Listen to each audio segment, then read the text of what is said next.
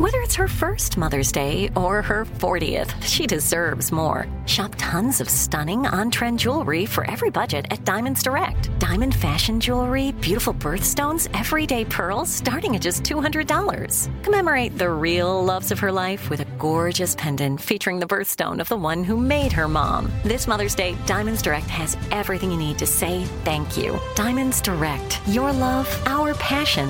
Online at diamondsdirect.com.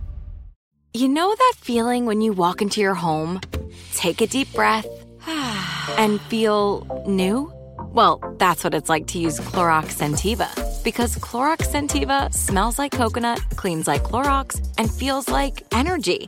It'll elevate any cleaning routine to not just clean, but also make every room smell like a tropical coconut getaway. Discover how Clorox Sentiva's powerful clean and refreshing scents can transform your space. Get yours in coconut or other fabulous scents at a nearby retail store. Looking to step up your Mother's Day flowers? The Home Depot has an idea. Let mom's green thumb do some digging with colorful flowers, pots, and premium soils to bring out the most in her patios, walkways, and gardens. Right now, get Vigoro potting soil, just $8.97 for strong, healthy, vibrant plants indoors and outside. Shop our wide selection online and pick up your order in store and give mom the gift of a beautiful garden. Get Vigoro potting soil, just $8.97 at the Home Depot. How doers get more done. This is your moment, your time to shine, your comeback. You're ready for the next step in your career and you want an education employers respect. So you're not just going back to school, you're coming back with Purdue Global. Backed by Purdue University, one of the nation's most respected public universities, Purdue Global is built for people who bring their life experience into the online classroom. Purdue Global, Purdue's online university for working adults. Start your comeback today at purdueglobal.edu.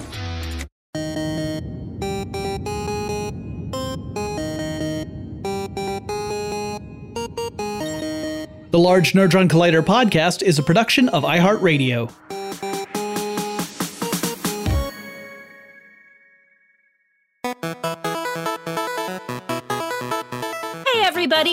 Welcome to the Large Nerdron Collider podcast, the podcast that's all about the geeky things happening in the world around us and how very excited we are about them. I'm Ariel Casten, and with me, as always, is internet darling Jonathan Strickland. I'm a darling. You are. And. Ariel, Yes? I got a question for you.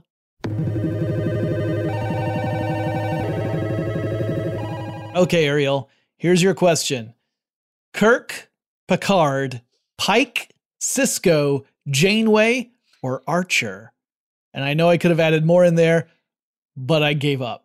Um, mm, ah, mm, ah. I have a bet. Picard with the Oh, with the close second of Sisko because Deep Space Nine is my favorite series. I thought I thought for sure you were going to pick Sisko. I was I thought for sure. I was I was uh I was really betting on it. I kind of had a crush on Picard, so Okay.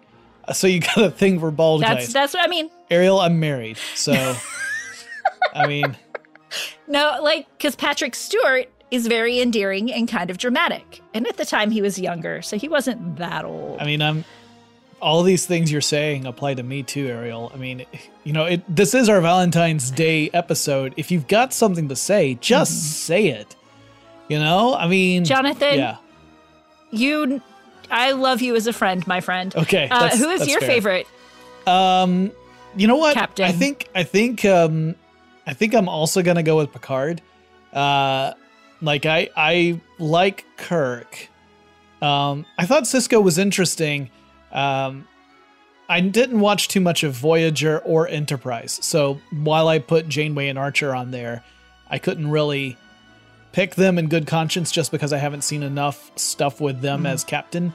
So I guess I'm going to go with Picard as well. I thought Picard was fantastic. He was fairly consistent in the next generation writing. Like he he was mostly of the mind who of someone who follows the rule of the law. You know, he he doesn't break outside of it. He's very uh, uh, very strict in that in that way. Like he doesn't want people to go outside of the rules of the Federation. and then there's a bit of a turn, you know, kind of after he gets uh, Borgified. Spoiler. Um, where he gets a, he gets a little more fast and loose with some of the rules, and even challenges them at times. But mostly he was fairly consistent. Every now and then you got an episode where you're like, I don't feel like the person who wrote this one has ever watched any other Next Generation episodes, but that was the exception, not Yeah. the rule. I, I mean, I think I think that's exactly it. You know, I one he was my first captain. I, I did watch some original series as a kid, but Next Gen was what I grew up with first. Uh, but he he could shenan when he needed to, and that's endearing. Uh, we're going to talk about fictional crushes later on in this episode, and a lot of mine are a little bit a little bit zany and, and up for the shenan. So I like the rogue types. I can't wait till we go through that list and reveal embarrassing truths about ourselves. But before Yes, we get to any of that, we've got some headlines to get through, right? Yes. And the first one is what is a headline I didn't expect to be excited about, but uh, I'm very, very excited about it, which is Marvel Studios now has a writer for their new Blade movie. And that writer is Stacy Osei-Kuffour. And uh, she is notable because not only is she the first black woman to write a Marvel movie for the MCU, but she wrote the recent miniseries Watchmen, which was phenomenal. Yes. She's a, a notable playwright as well. So she's got a long history Mhm. in uh, writing for performance. We do not yet have a director attached to this project, but we do know that uh, that Marvel seems to be taking real steps to try and actually walk the walk when it comes to promoting diversity in their projects. Uh, we're seeing this reflected in a lot of different Marvel titles, which spoiler, not spoiler, but you know, news alert for everybody. That was not the norm for superhero movies for like decades. It was essentially white dudes who were writing and directing films, whether or not the protagonist was white. It was very rare that you had someone who wasn't a white dude uh, writing or directing one of these movies. So we're starting to see that change. And I'm really excited because when you bring more voices to the table to be able to tell these kind of stories, you get new stories. You're not retreading the same stuff we've seen a billion times. So I think that that's a fantastic change and one that's going to benefit tons of people. Um, you know, least of all, like the the audience. I mean, we're gonna get some pretty cool stories. I think. Yeah, I do too. Uh, and you know, I'm I'm excited about Blade because it's been a long time since we got the first Blade movies, which were kitschy and fun. Uh, and I also like Mahershala Ali, who is playing Blade, and so I, I just I think that this is a really uh, jackpot team to put this story together. I just hope they they cast more professional wrestlers as like the heavies, you know, like Triple H or Edge or something, and get get some more big, That would be big, big beefy dudes to get hacked to pieces by Blade. That's what I'm hoping for. That would be fun. Uh, so our next story is also Marvel, and that's uh, for anybody who watched the Super Bowl or Wait, wait, anything around it. wait, wait, wait.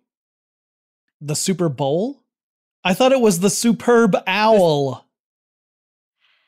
Uh, six of one, half a dozen of the other. Oh man, They were- no wonder I didn't see anything. just just because the Weeknd's dance crew looked like the court of owls from Batman I'll- doesn't make the entire event owl themed. I'll take your word for it. All I know is Tom Brady won a game. That's all I know about it. but but uh, but did. But I do. Again. I have watched the the trailer that you're you were desperately trying to set up as I was derailing you. And that trailer, of course, is Yes. for the Falcon and the Winter Soldier. Uh, it's a series that is coming to Disney Plus. It was originally supposed to come out before WandaVision, uh, but but it got pushed back due to COVID. There were delays in the production, and now we're going to see it come to Disney Plus March 19th. We got a trailer during the Superb Owl, and it was uh, uh, you know a more expansive trailer than what we saw with the teaser. And honestly, this one got me more excited for the series than the teaser did. That's what I was going to ask because I know after we watched the teaser, both you and I felt kind of lukewarm on the series, both having expected to be super excited about it. This one had a lot more humor, it had a lot more excitement. We saw Baron Zemo come in, uh, and then Peggy Carter's daughter, Sharon, Sharon Carter. Sharon. Yeah. Sharon Carter come in. And so we know a lot more of the players. We got to see a lot more of the back and forth. I'm much more excited about this series now, too. Yeah, and and you know, the fact that we get characters who the last time we saw these characters were in Captain America Civil War. So it was, you know, Mhm. quite some time ago in the Marvel Cinematic Universe timeline. Because you got to remember that five years pass between uh, the Infinity War and Endgame.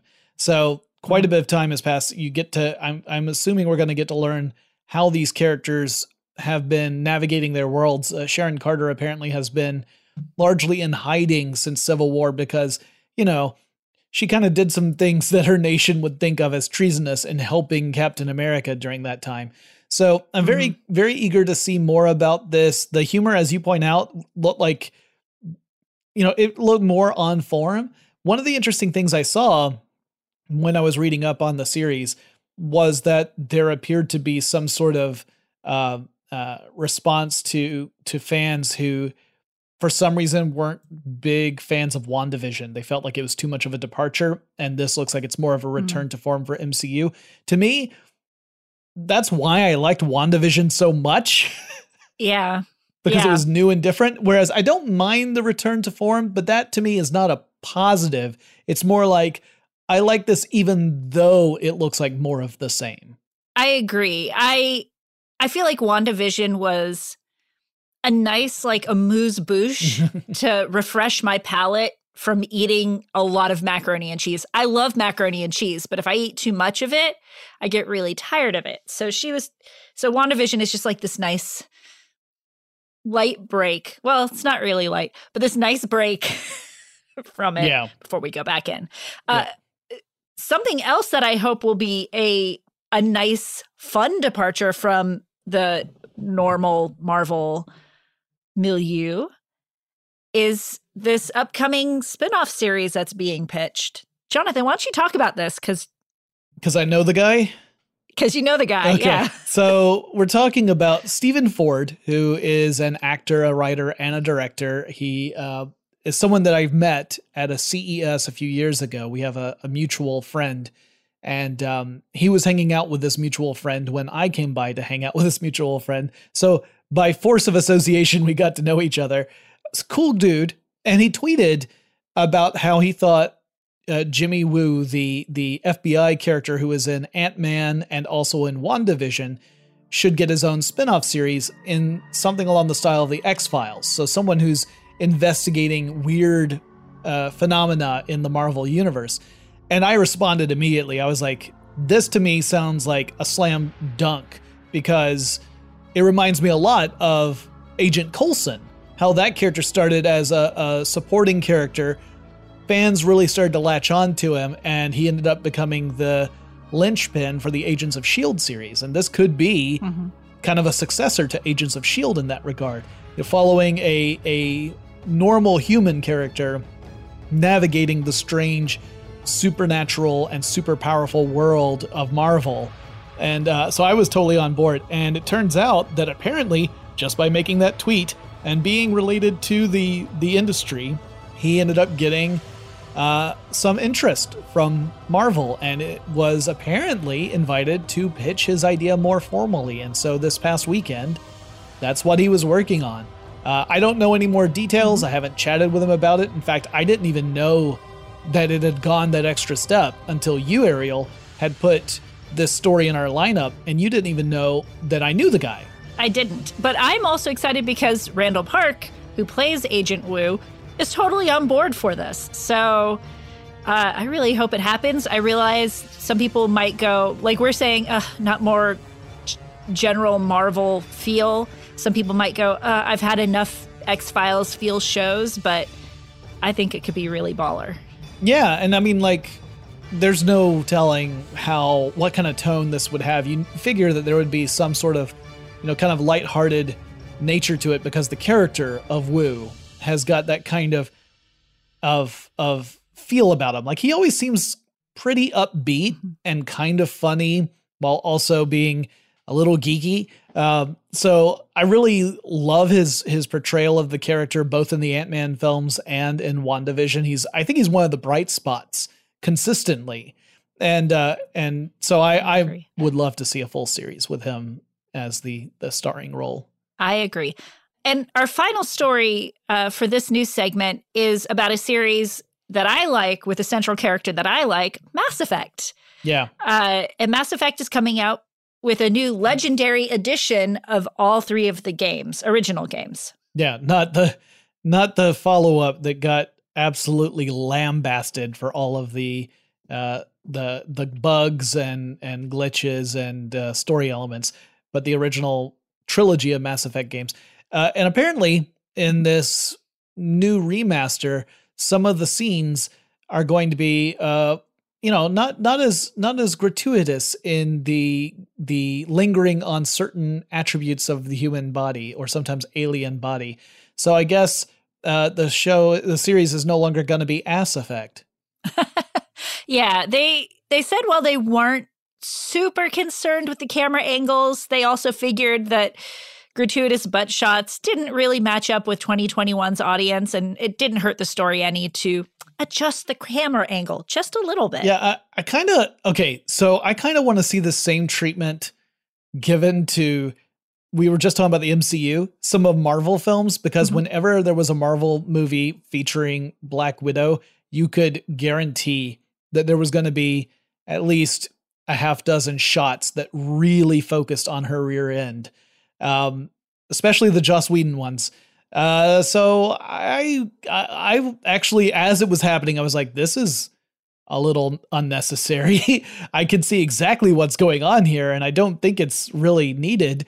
Uh, and I'm not a prude or anything. I just thought like this is kind of this feels kind of creepy to me. It feels a little sleazy. So the same sort of thing here. I think it's this idea that that uh, the way that we depict characters in media is undergoing a massive change, an over overdue change because of uh, changing sensibilities. And this is an opportunity to kind of address some things that, again, like you were saying, Ariel, it's not that it was over the top. It wasn't like zooming in. It wasn't Yeah. like one of the one of those beach volleyball games or anything like that. But it was probably not really needed the way it was framed up. It wasn't. And some of it is just like based around, uh, for instance, if you play a female Shepard and you decide to wear a dress as that character, when you sit in a chair, you sit in the chair the same way that a male Shepard sits in the chair, which is with your legs splayed open, Man, yeah, which ma- is not man spreading. super flattering. ma'am spreading. Ma'am spread. Um, but you know it doesn't because unlike a movie where they'd have to reshoot or pick a different camera angle for this they can't change the animations but they can change where the the visuals focus. Just moving it up a little bit makes it so much more flattering. I look forward to it. This game the remastering looks beautiful. I don't really need to play all three games again but i'm really really tempted by this so Yes. Well, that's our our final story for this head this headline section. Although we are going to mention before we go to break, uh, because this will come back to play when we do our mashup at the end of the episode. One other quick item is that Cinderella, the Rodgers and Hammerstein version, the musical that uh, Brandy did many years ago with Whitney Houston as well, is coming to Disney Plus. And we thought it was important we mention it because she's going to show up again in our mashup. Yes. But first, we're going to take a quick break.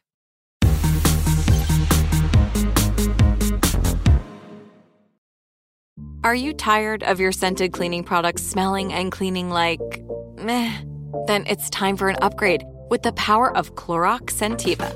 With an uplifting scent that smells like coconut, Clorox Sentiva gives you powerful clean like Clorox, but a feeling like ah, being transported to a tropical island retreat.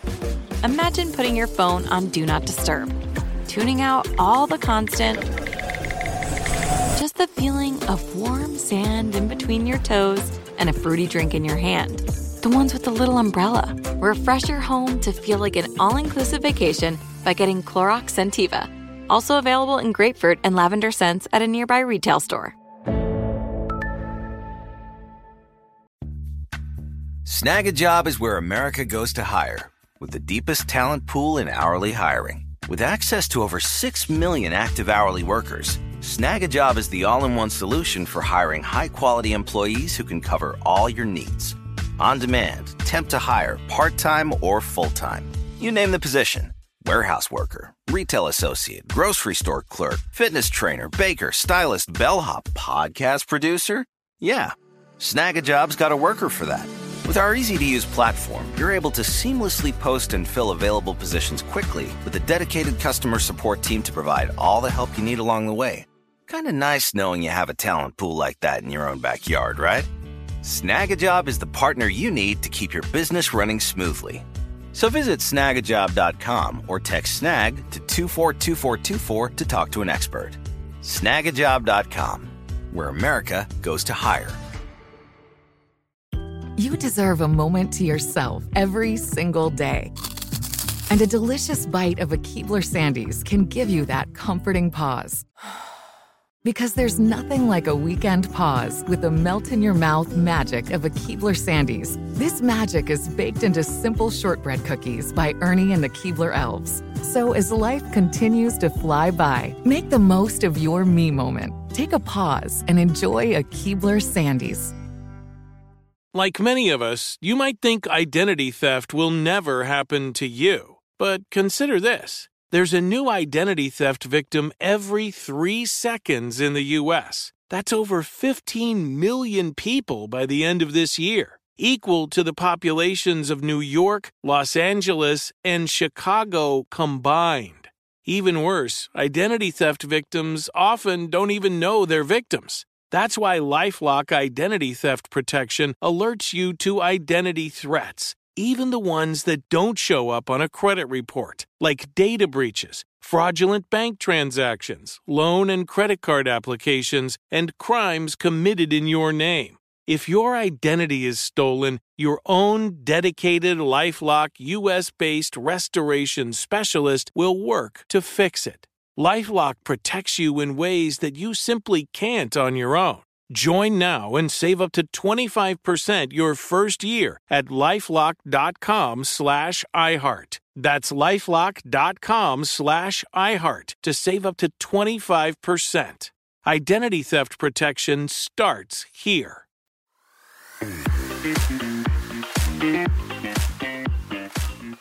Hey, Ariel. Yes, Jonathan? So, you know, we, our next episode comes out after Valentine's Day. Uh, right now, it's before. Uh, it comes out before. No, no. Our next episode. Our next episode comes out Oh, after next- Valentine's not Day. this Not the one we're episode. not the one we're recording right now. Okay. I mean the one the one that we'll sit down and record next Monday comes out after Valentine's Day, which means that we are doing our Valentine's Day episode a few days early. You know, that that's on Sunday. We're coming out on Wednesday. But uh, we thought that some a fun discussion, potentially fun discussion, would be to go over five uh, crushes that we have had on fictional characters. Originally, Ariel had pitched the idea of animated characters, but I'm not a weirdo, so I've never had.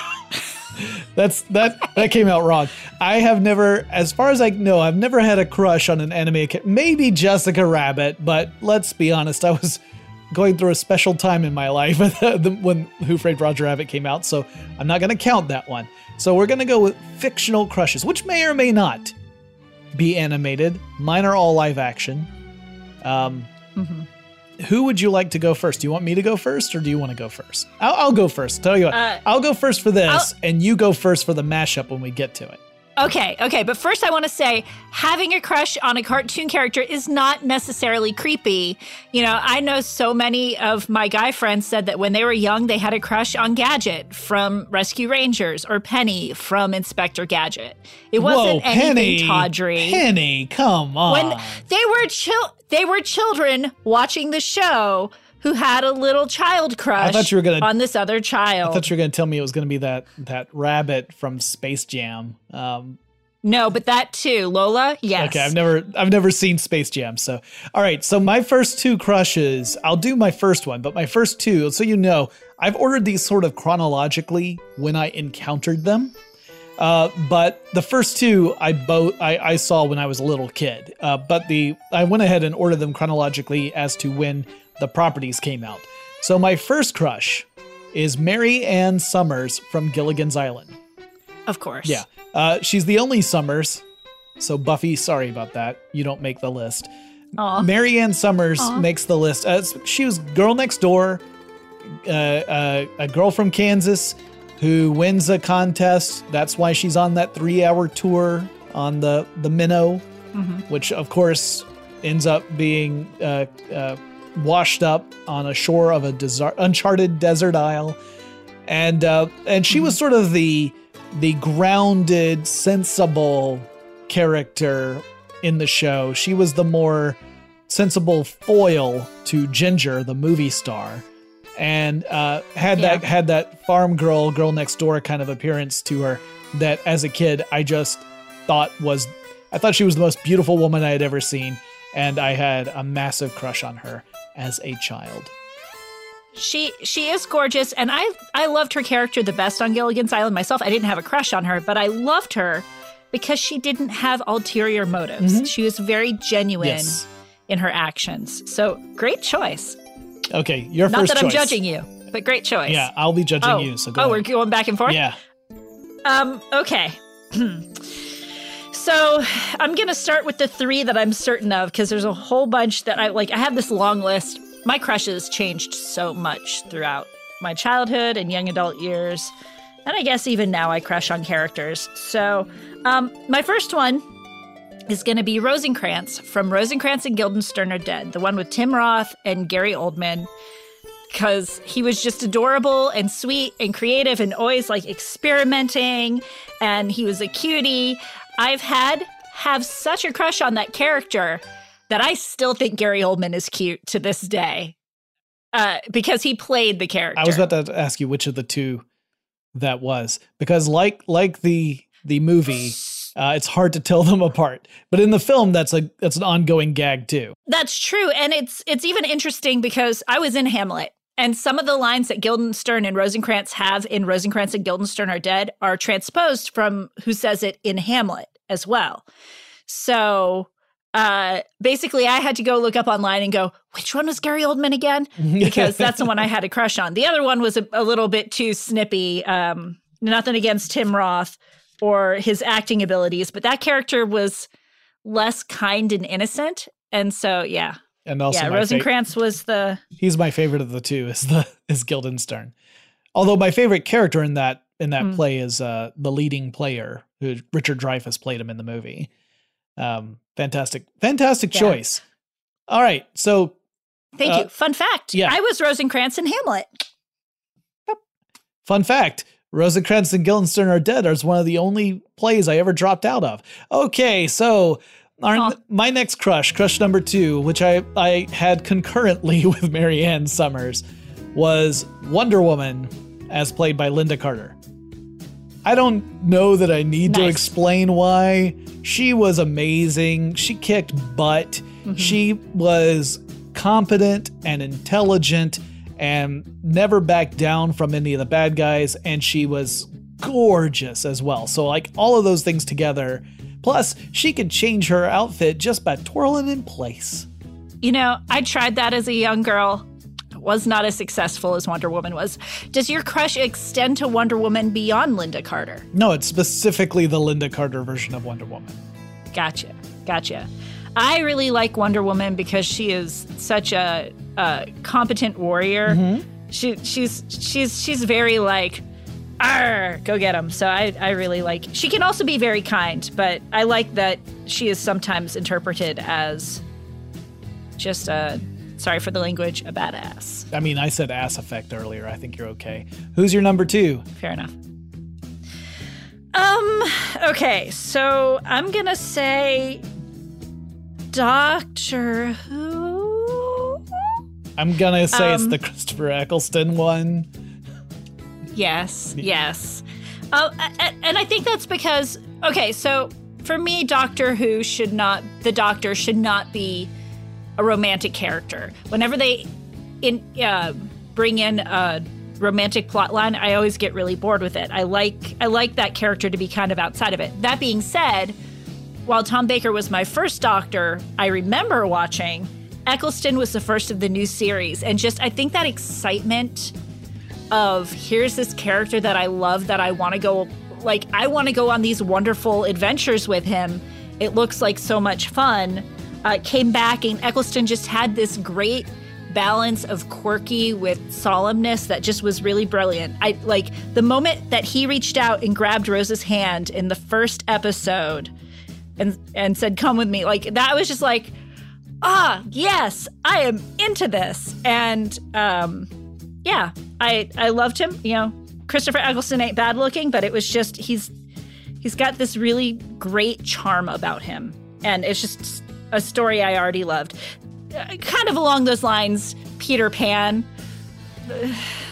Although Peter Pan is a much uh, meaner spirited character, but that whole idea of like, yes, let's go away and adventure is very gotcha. appealing to me. I uh, I was not I was not on board with Doctor like I you know me. I tried to watch Doctor Who mm-hmm. and I was not getting into it until there was an episode where the doctor figures out a solution where he realizes he can save everybody and he actually you know gets excited and says everybody lives mm-hmm. and it was that moment where i actually got emotionally invested in the character because it was the first time that i saw the doctor seem to actually care about people and not just we're going on a crazy adventure but he you learn that he genuinely cares for people it's just that he's kind of built up defenses around that and mm-hmm. hasn't let on to that. But when and that moment when he realizes he can save everyone, all of that comes crashing down, and I was like, oh. and then I then I got that it. is that is one of my favorite episodes. You know, the the laws of time travel are a, a cruel, cruel mistress. So I could only imagine it would take a toll on an individual. All right, my number three, Dana Scully from the X Files. Uh, Interesting. Yeah. So here's the thing about Scully that I loved. She, well, m- multiple things. Capable, incredibly mm-hmm. intelligent. She knew, uh, like, the procedure. She was of a very critical thinking kind of nature, very skeptical. To me, the most frustrating thing about X Files is that Dana Scully was consistently giving the right information, the right answers, the right procedure, and was consistently wrong. And that's what drove me nuts, is because hmm. she was doing everything a critical thinker should do. It's just that she happened to inhabit a universe where the supernatural was real. And the only thing that got frustrating was that season after season, you started to say, okay, I get that she's a critical thinker by nature. However, she also has been through multiple years of crazy stuff going on around her, and she still is of the mind to say, well, that's just not possible. I'm like, come on, lady. You've seen people climb up walls and control stuff with their minds. that part got a little mm. frustrating, but the way that character was presented was really appealing to me. Nice, nice. I don't have much to say on that. I didn't watch X Files, but I think that, you know, that's a great choice. Okay, you're number three. Okay, my number three is Jack Kelly from Newsies. Uh, is he the one who's going to Santa Fe? He's the one going to Santa Fe. He's a rogue with a heart of gold and he can sing and dance. Like it doesn't it it can be Christian Bale, it can be any of the Broadway actors. It is entirely character based, not at all actor based. I just I wanted to live in the Newsies world. It's not a great world to live in, but yeah, well, I no. like when Mr. Hearst is around, you're not gonna have a good time. That is true. Okay, number four. Oh wow. Okay, yeah, moving right along. Uh, Willow Rosenberg from Buffy the Vampire Slayer. Willow was the one I had the crush on, mm-hmm. not Buffy. I thought Willow was adorable. She was smart. She was vulnerable. She grew as a character, became more capable, more self confident. I didn't always agree with some of the choices that the writers made in developing her character. I felt that some of them were inconsistent or they weren't really you couldn't really support some of the choices based on the the the earlier stuff from that character. That being said, mm-hmm. I really liked Alyson Hannigan's uh, portrayal of the character. I loved her sort of awkward nerdiness. Um, and I loved mm-hmm. her sense of humor. And she, I had a huge crush on that character. Uh, clearly not a crush on the actress. She has played other characters that I found absolutely abhorrent. So, so it's literally that character. So at least I recognize the difference, right? Because there are a lot of actors who have yes. stories about fans who have crushes on a character they played and they just project that that character is the same as the actor. Um, you're number four. Yeah. Okay, my number four is Dimitri from Anastasia slash Cale Tucker from Titan AE. Is is that the bat? I s- no, it's the romantic interest and the lead character, respectively. So you're not a fan of Bartok. I'll say this. oh, I adore Bartok, but I did not have a crush on him. I wanted to put him in my pocket and carry him around for comedic relief, but I didn't have a crush on him.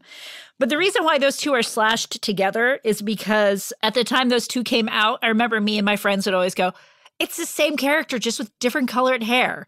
They're both roguish. They both ha- are, have a snarky sense of humor, and they look kind of similar. Looking back now, I can tell that they're different character types largely, except for in profile. But yeah, just more rogues. Okay, so you got a type, is what I'm learning. Um, yes. My fifth and final is, and this is a throwback to our earlier discussion about the MCU, Peggy Carter.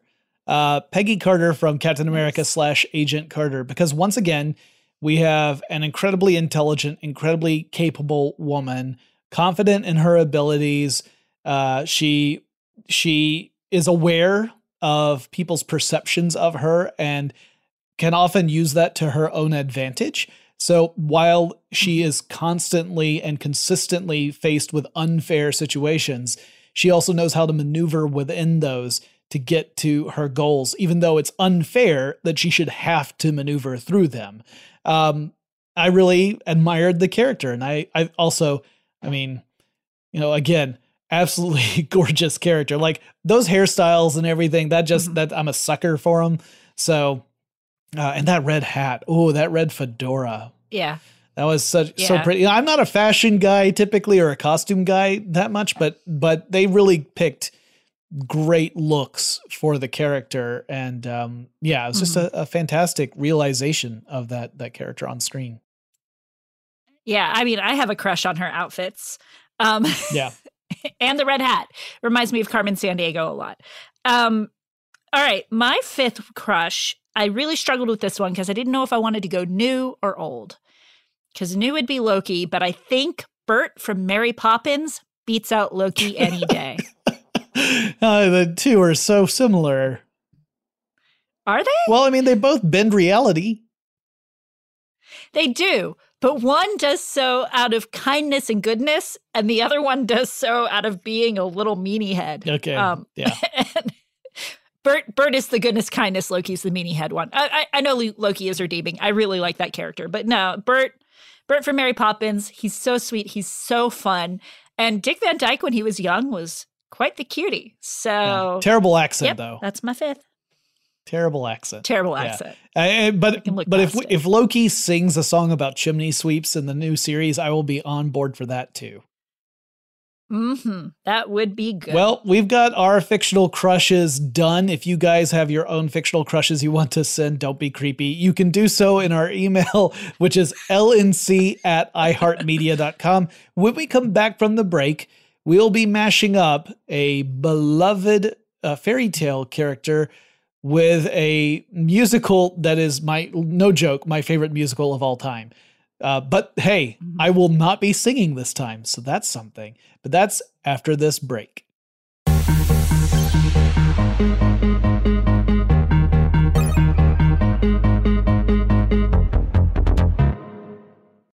Are you tired of your scented cleaning products smelling and cleaning like meh?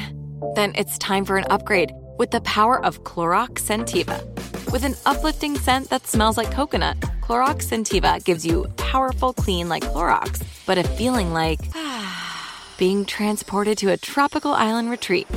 Imagine putting your phone on Do Not Disturb, tuning out all the constant just the feeling of warm sand in between your toes and a fruity drink in your hand. The ones with the little umbrella. Refresh your home to feel like an all inclusive vacation by getting Clorox Scentiva. Also available in grapefruit and lavender scents at a nearby retail store. Snagajob is where America goes to hire, with the deepest talent pool in hourly hiring. With access to over 6 million active hourly workers, Snagajob is the all in one solution for hiring high quality employees who can cover all your needs. On demand, temp to hire, part time or full time. You name the position warehouse worker, retail associate, grocery store clerk, fitness trainer, baker, stylist, bellhop, podcast producer. Yeah, Snagajob's got a worker for that. With our easy to use platform, you're able to seamlessly post and fill available positions quickly with a dedicated customer support team to provide all the help you need along the way. Kind of nice knowing you have a talent pool like that in your own backyard, right? Snagajob is the partner you need to keep your business running smoothly. So visit snagajob.com or text snag to 242424 to talk to an expert. Snagajob.com, where America goes to hire. You deserve a moment to yourself every single day. And a delicious bite of a Keebler Sandies can give you that comforting pause. Because there's nothing like a weekend pause with the melt in your mouth magic of a Keebler Sandies. This magic is baked into simple shortbread cookies by Ernie and the Keebler Elves. So as life continues to fly by, make the most of your me moment. Take a pause and enjoy a Keebler Sandies. Now, I'd like to introduce you to Meaningful Beauty, the famed skincare brand created by iconic supermodel Cindy Crawford. It's her secret to absolutely gorgeous skin. Meaningful Beauty makes powerful and effective skincare simple, and it's loved by millions of women. It's formulated for all ages and all skin tones and types, and it's designed to work as a complete skincare system, leaving your skin feeling soft, smooth, and nourished. I recommend starting with Cindy's full regimen, which contains all five of her best selling products, including the amazing youth activating melon serum. This next generation serum has the power of melon leaf stem cell technology. It's melon leaf stem cells encapsulated for freshness and released onto the skin to support a visible reduction in the appearance of wrinkles. With thousands of glowing five star reviews, why not give it a try? Subscribe today and you can get the amazing Meaningful Beauty system for just $49.95. That includes our introductory five piece system, free gifts, free shipping, and a 60 day money back guarantee. All of that available at meaningfulbeauty.com.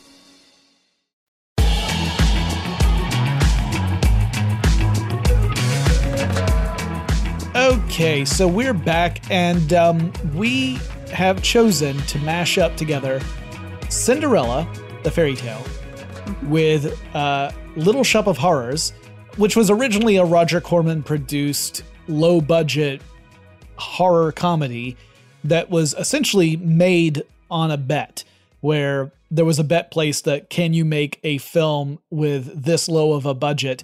Uh, which Roger Corman did manage to do. He produced that film. Uh, mostly notable for Jack Nicholson having a really odd cameo. If you've seen the musical, he plays the same character that Bill Murray plays in the the, the film musical.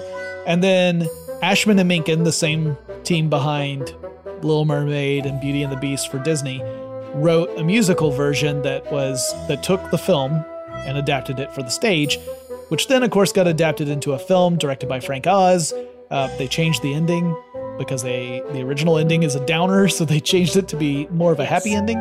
Um, and that's the story behind Little Shop of Horrors. I don't think we really need yes. to explain the origin of Cinderella. Pretty much a universal story. I don't think so. Yeah, I will agree. Little Shop of Horrors is one of my favorite musicals. It's also a great love story, which is why I picked it for this mashup. Yeah, uh, less so in the version that I did, but okay. Okay. Well, uh, since I agreed to go first on this, this is Cinder Shop of Horrors, A Twisted Tale of Plants and Romance. In a small village in the region of York, there lived a poor young man named Seymour Krelbornella. Lord. After his parents died, he was stuck living with his step uncle Mushnik Krelbornella and his brothers, stepbrothers Orrin and Arthur. His uncle and stepbrothers treated him like dirt and called him a slob. They forced him to live and maintain their family flower shop, sweeping the floor and delivering orders. The same flower shop also happened to be a favorite place for the royal family to purchase their flowers for any royal event. One day, the princess of the kingdom, Her Royal Highness Christina Ruperta, Gwendolyn, Goslin, Carla Alexandra, Frances, Regina, Ancelot, Audrey, yes, Audrey, Audrey Geraldine Jane, was having a ball. She stopped by the flower shop to pick just the right foliage for the event herself. She had never been to the flower shop before, but this was the first ball that was all hers. When she and Seymour locked eyes, it was instant chemistry. She ordered the flowers from Seymour and gave him an invitation to stay for the party, to help her care for the flowers during the gala, of, of course. However, Orrin and Arthur, who also took to the princess, insisted on helping deliver the flowers themselves, despite the fact that they had never actually done so before. No matter, Seymour would get to see the princess again, and that's all that mattered to him. Her face was as exquisite as a rose. She was as dainty as a daisy, and her gait was as graceful as a bird. However, when the day of the flower de- delivery and the ball came, the brothers trashed the flower shop so that Seymour would have to stay and clean up. They tossed him a broom and left cackling. Seymour was distraught but started cleaning. When he opened the door to sweep all the dirt from the broken pots into the backyard of the shop, he noticed three songbirds circling and chirping loudly and frantically near a tree. When he went to look at their, what their to do was all about, he saw nothing. He was about to go back and back into the shop and mope in his own little corner of the store when something bit his toe.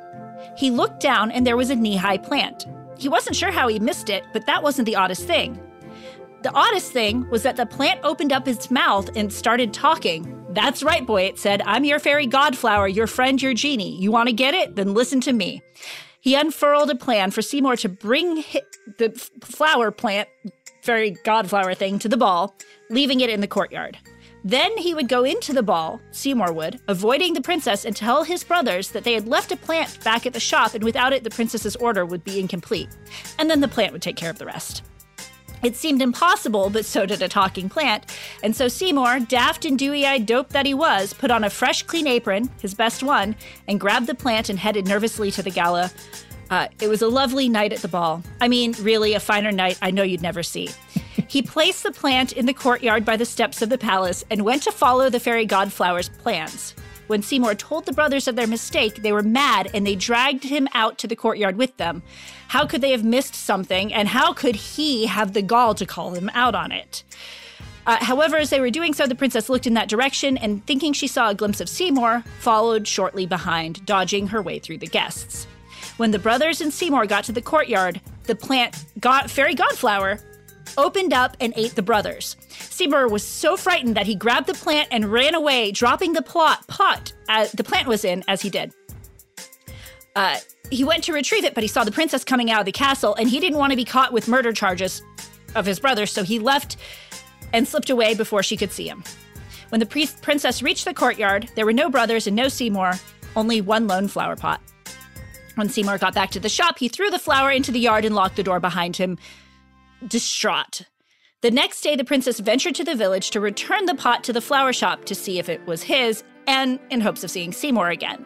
She saw the fairy godflower laying in the yard of the shop and placed it in the pot. It fit perfectly, and she knew that it was Seymour. She glanced at the ball. Just then, however, the plant reared up to eat the princess. Thankfully, Seymour was on his way out of the shop just at that moment to destroy the plant and caught him trying to eat the princess. Knowing that a fight would end badly for everyone, Seymour made a deal with the plant. He would let the plant take over the shop and the village if the plant would let Seymour escape with the princess. The princess was so in love with Seymour that she agreed, and together they abandoned the village to the mean green mother and fled to somewhere that's green to live happily ever after. Wow. Uh, my story is a little darker than yours. so prepare yourself.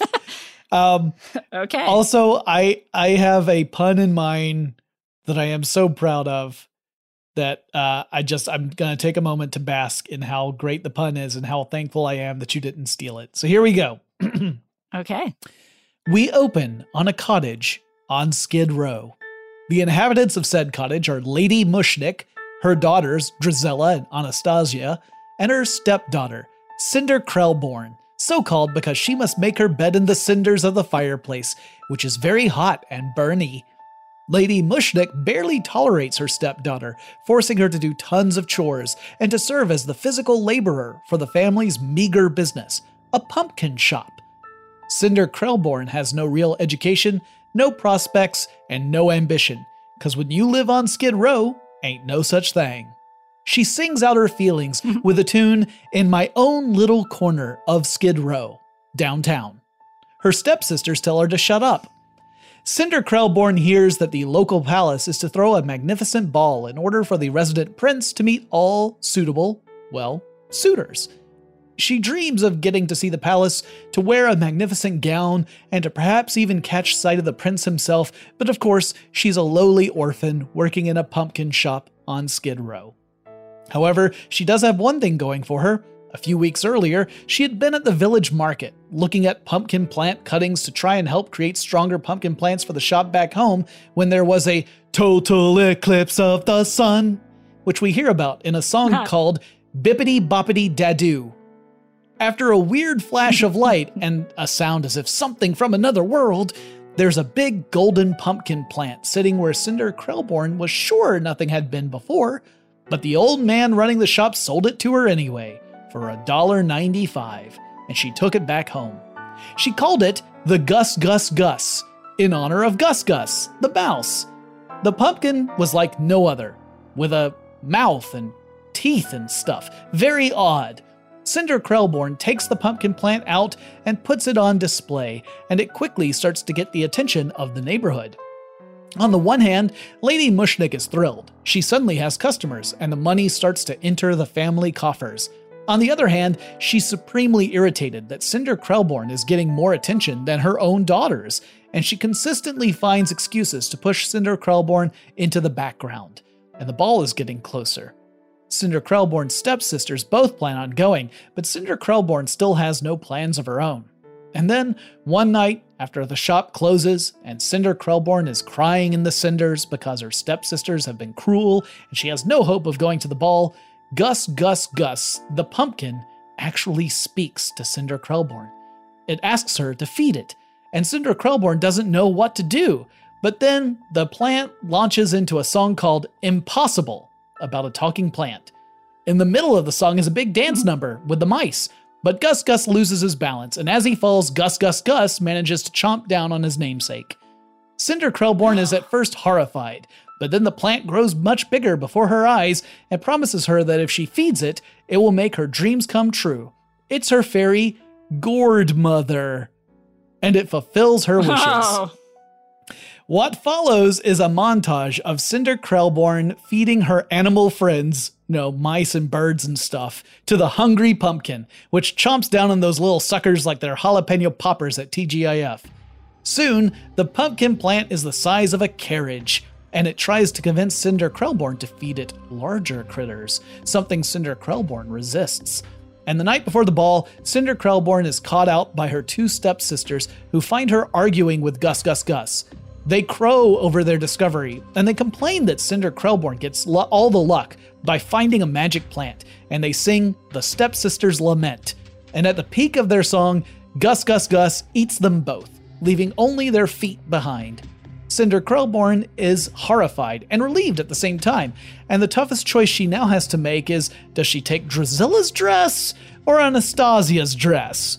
Gus Gus Gus tells her to go with Draz- Drusilla's outfit, but Anastasia's shoes, which are still on her dismembered feet. Cinder Krelborn goes to the ball and meets the prince. They share a dance, but just then she's spotted by Lady Mushnik, who is looking for her own daughters who were supposed to be at the ball.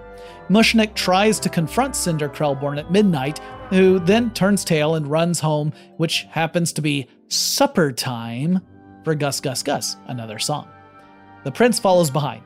Cinder Krelborn gets home with Mushnik right there with her. She confronts Cinder Krelborn, but then sees how big Gus Gus Gus has grown and is amazed. She tells Cinder Krelborn that she'll release her from her duties if Cinder Krelborn just explains how to take care of the plant. Cinder Krelborn, seeing no other option, lures Mushnik closer to Gus Gus Gus, who then promptly eats Cinder Krelborn's stepmother just as the prince comes in. The prince sees Gus Gus Gus slurp down Mushnik's leg and screams, at which point Gus Gus Gus grabs the prince and eats him too. Mmm, charming, says Gus Gus Gus. Cinder Krelborn, horrified, grabs a nearby axe and leaps into the pumpkin's gaping maw, helping, hoping to rescue the prince, and we fade to black as we hear the last song, the Don't Feed the Plants Waltz. The end. So I, I went. I was about to say. I went with the original ending of Little Shop. I can tell. I can tell, and and kind of the more original Cinderella story too. Yeah. Of feet, Mm-hmm. feet, uh, horribleness.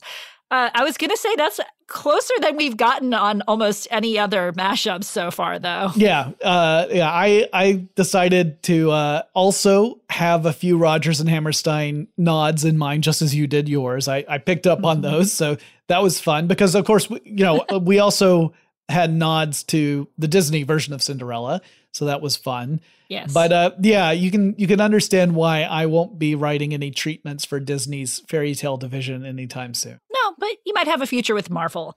Uh, but, dear listeners, if you have a better idea of how Little Shop of Horrors and Cinderella should be mashed up, or if you want to share your fictional crushes with us, or just tell us what you'd like us to talk about on the show, please reach out to us. Yes. You can email us again. That email address is lnc at iheartmedia.com. You can tweet us. We are lnc underscore podcast. You can post to our Facebook or Instagram accounts. We're Large Nerdron Collider at both of those. And also, remember, if you like the show, tell a friend, leave a review. Both of those things help us out a lot, and we really appreciate it. Yeah, and make sure you subscribe as well. And until next time, I have been Ariel Casten. And I've been a dentist and a success.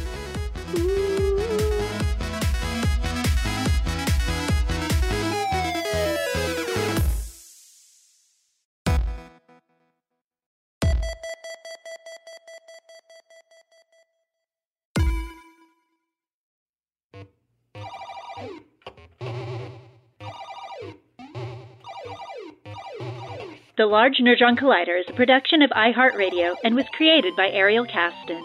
Jonathan Strickland is the executive producer. The show is produced, edited, and published by Tari Harrison.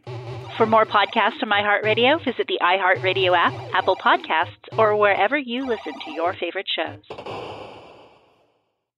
If a new house is on your wish list in the next five years, grow your savings faster and experience your dreams with an Ohio Homebuyer Plus account from Kemba Financial Credit Union. A savings account specifically designed to save for a new home where you can earn 7% APY, a $500 matching bonus, and a $1,500 mortgage closing cost credit. Learn more at Kemba.org. Offer expires March 31st, 2025. APY equals annual percentage yield. Restrictions apply. NMLS 292230. Equal housing lender. Federally insured by NCUA. Live Nation presents Concert Week. Now through May 14th, get $25 tickets to over 5,000 shows. That's up to 75% off a summer full of your favorite artists like 21 Savage, Alanis Morissette, Cage the Elephant, Celeste Barber, Dierks Bentley, Feid, Hootie and the Blowfish, Janet Jackson, Kidz Bop Kids, Meghan Trainor, Bissell Pluma, Sarah McLachlan. Get tickets to more than 5,000 summer shows for just $25. Until now through May 14th. Visit LiveNation.com slash Concert Week to learn more and plan your summer with Sean Paul, Sum 41, 30 Seconds to Mars, oh, and Two Door Cinema Club. Hey guys, back at the playground again, huh? Yep. You know what this playground could use? A wine country. Heck yeah, and some waves so we could go surfing. oh ah, love that. A redwood forest would be cool. I'm in. Ah, ski slopes. Let's do it. Um, can a girl go shopping? Yeah, baby. Wait. Did we just invent California? Discover why California is the ultimate playground at visitcalifornia.com. Without the ones like you, who work tirelessly to keep things running, everything would suddenly stop. Hospitals, factories, schools, and power plants, they all depend on you. No matter the weather, emergency, or time of day, you're the ones who get it done. At Grainger, we're here for you with professional grade industrial supplies. Count on real time product availability and fast delivery. Call clickgrainger.com or just stop by. Grainger for the ones who get it done.